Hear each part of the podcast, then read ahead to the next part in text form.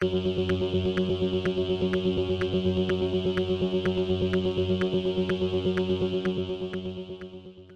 y caballeros, bienvenidos a 10 a 15, un podcast de sala de películas y series en un lapso de 10 a 15 minutos. Yo soy Ángel y en este episodio doble tanda voy a estar hablando de Furies y de The.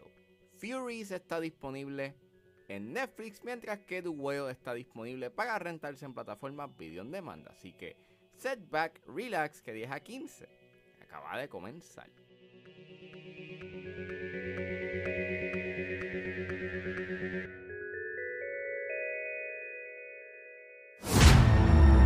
Mày có bao giờ nghĩ việc mình đang làm là đúng hay sai không? Mày sợ đúng không? Không Tao thích cái cảm giác đó Furies es una película dirigida por Verónica Now y escrita por Now, Nia Nguyen, Nguyen Trong Nam, Nguyen Nao Ta y Aaron Toronto. Y el elenco lo compone Verónica Now, Song Luan, Ta Nguyen, Dong An Quen, Cha Nien Fan, Tok Tien y Rima Tan Bi. Y la película trata sobre una misteriosa mujer que entrena a tres chicas para vengarse de una ganga criminal que abusa de mujeres. Las tres damas arriesgan todo para retar el imperio corrupto. Disclaimer, esta película tiene temas de violación, abuso, pedofilia, tráfico sexual y consumo de drogas, por lo cual cerró discreción. Esta película estrenó la semana pasada y es una precuela de una película vietnamita eh, llamada Fury, que está en Tubi, no la he visto, pero fue una película bastante exitosa en Vietnam y eh, Netflix pues produjo una precuela. Había visto un clip en Twitter que pues se veía bastante interesante como que eran sus secuencias de acción. Y pues nada, la vi.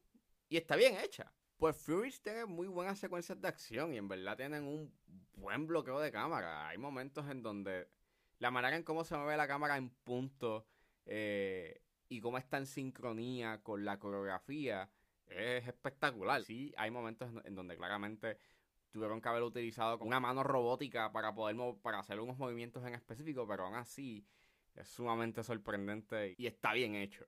Eso junto con una iluminación de neón y el diseño de producción, pues en cierta forma le da un toque retro y bastante estilizado a la película que funciona. Y eso también contribuye mucho a la edición porque a veces la película divide la pantalla en dos encuadres y se siente como que un comic book y, y está cool. Aunque los temas aquí son bastante, you know, delicados y fuertes creo que son tratados con, con respeto y contacto. Y eso es gracias a la perspectiva femenina que tiene la película. Y eso es también porque el guion de la película deja que los personajes logran hablar sobre los eventos horribles que ellas han tenido que sobrevivir.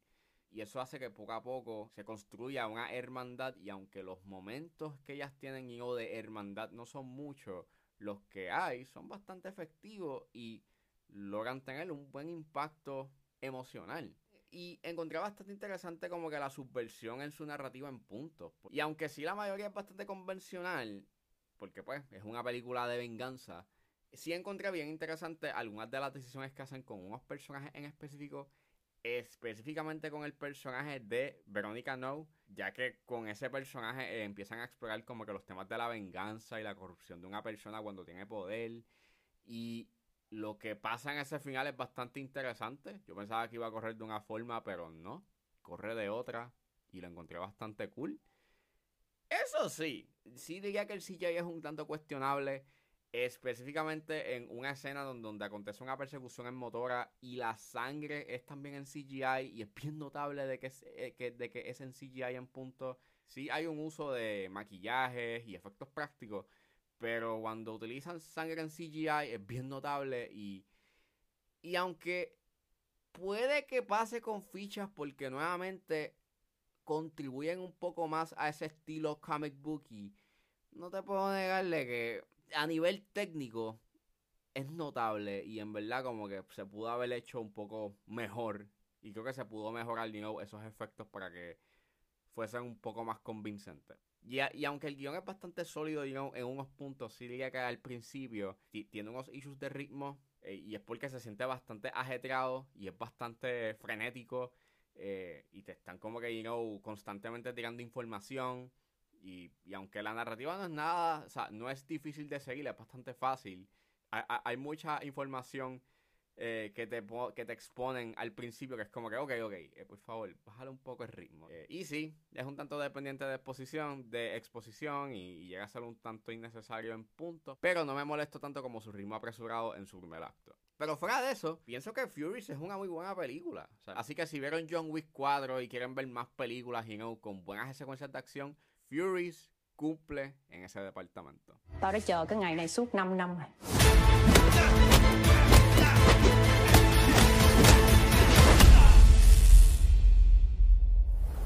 Y saliendo de Furious, ahora vamos a hablar de The Whale, que está disponible para rentarse en plataformas video on demand. I know these rules can feel constraining, but remember, the point of this course is to learn how to write clearly and persuasively. Think about that. Think about the truth of your argument. The Whale es una película dirigida por Darren Aronofsky y es escrita por Samuel D. Hunter, basada en la obra homónima de Hunter. El elenco lo compone Brendan Fraser, Hong Chao, Sadie Sink y Ty Simpkins, y trata sobre un hombre con obesidad mórbida, recluido de la sociedad, que trata de reconectar con su hija luego de haber perdido la comunicación con ella en años. Disclaimer, esta película tiene temas de desorden alimenticio, hay términos despectivos hacia las personas obesas y hay temas de suicidio, por lo cual sugiero discreción. Whale es la ganadora de eh, dos Oscars este año, uno en la categoría de mejor actor por la actuación de Brendan Fraser y el otro por mejor maquillaje. Y había escuchado cosas bastante mixtas de esta película. Hay gente que le ha gustado, hay gente que no. Ha tenido también su dosis de controversia porque en los diferentes festivales que se presentó esta película, pues eh, hubo en- hubo eh, ocasiones en donde la audiencia se rió de lo que pasaba en la película. Y, y viendo la película, pues diablo, que va trip. La vi y en verdad yo tengo muchos issues con esta película. Creo que el gran problema que tengo con esta película es que es bastante manipulativa a nivel emocional. A pesar de que la música de Rob Simonson es bastante buena, a veces donde se ponen los cues musicales son bien innecesarios. En verdad opacan la actuación y no dejan que la actuación como que brille por sí sola. En verdad yo tengo issues en la manera en cómo esta película captura a este personaje. Porque desde la primera vez que vemos you a este personaje, eh, tú puedes sentir esa barrera entre el personaje y la audiencia y básicamente eh, la película o la manera en cómo la película captura eh, la vida de este personaje se siente como un espectáculo en vez de, pues nada, eh, en vez de tener esa sensibilidad y ese respeto por ese personaje. Y en realidad yo lo encontré de mal gusto. Igual que tengo unos momentos humorísticos que yo entiendo por qué están ahí. Están para darle como que un cierto tipo de calma o por lo menos como que bajar la tensión y levantar un poco el ánimo eh, dentro del ambiente bastante melancólico que tiene la película. Pero, nuevamente, fácilmente pueden contribuir a que las interacciones o actos que hace el personaje principal, la audiencia los vea desde una manera humorística en vez de verlo como algo, pues, trágico o algo, pues, triste. Y mira, sí, las actuaciones están buenas. O sea, like, Brendan Fraser sí es, da su mejor actuación en su carrera. Hong Shao, una magistral actuación y sí se merecía you know, estar nominada y ganar el Oscar. Y técnicamente se ve bien. Y al igual que esa idea de que esto todo transcurre en un solo setting. Porque pues, la obra también transcurre en un solo setting. Así que está cool de que dentro de las limitaciones que tenían, fueron bastante creativos a nivel técnico. Y pues, está cool.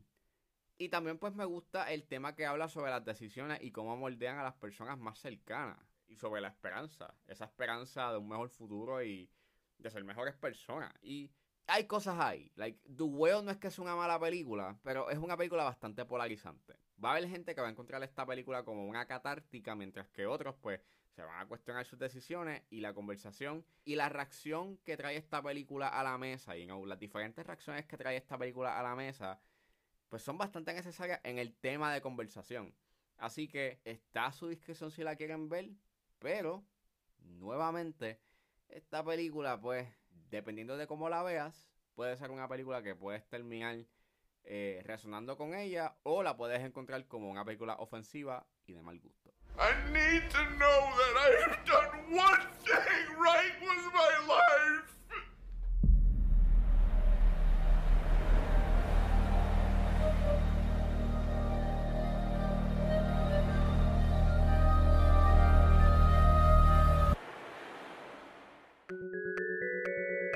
Bueno, eso fue todo en este episodio de 10 a 15. Espero que les haya gustado. Suscríbanse a mis redes sociales. Estoy en Facebook, Twitter e Instagram con Recuerden suscribirse a mi Patreon. Me pueden buscar en la plataforma como Ángel Serrano o simplemente escriban patreon.com 10 a 15. Y allí podrán suscribirse y escuchar antes de ese estreno los episodios de 10 a 15 y a 4x3.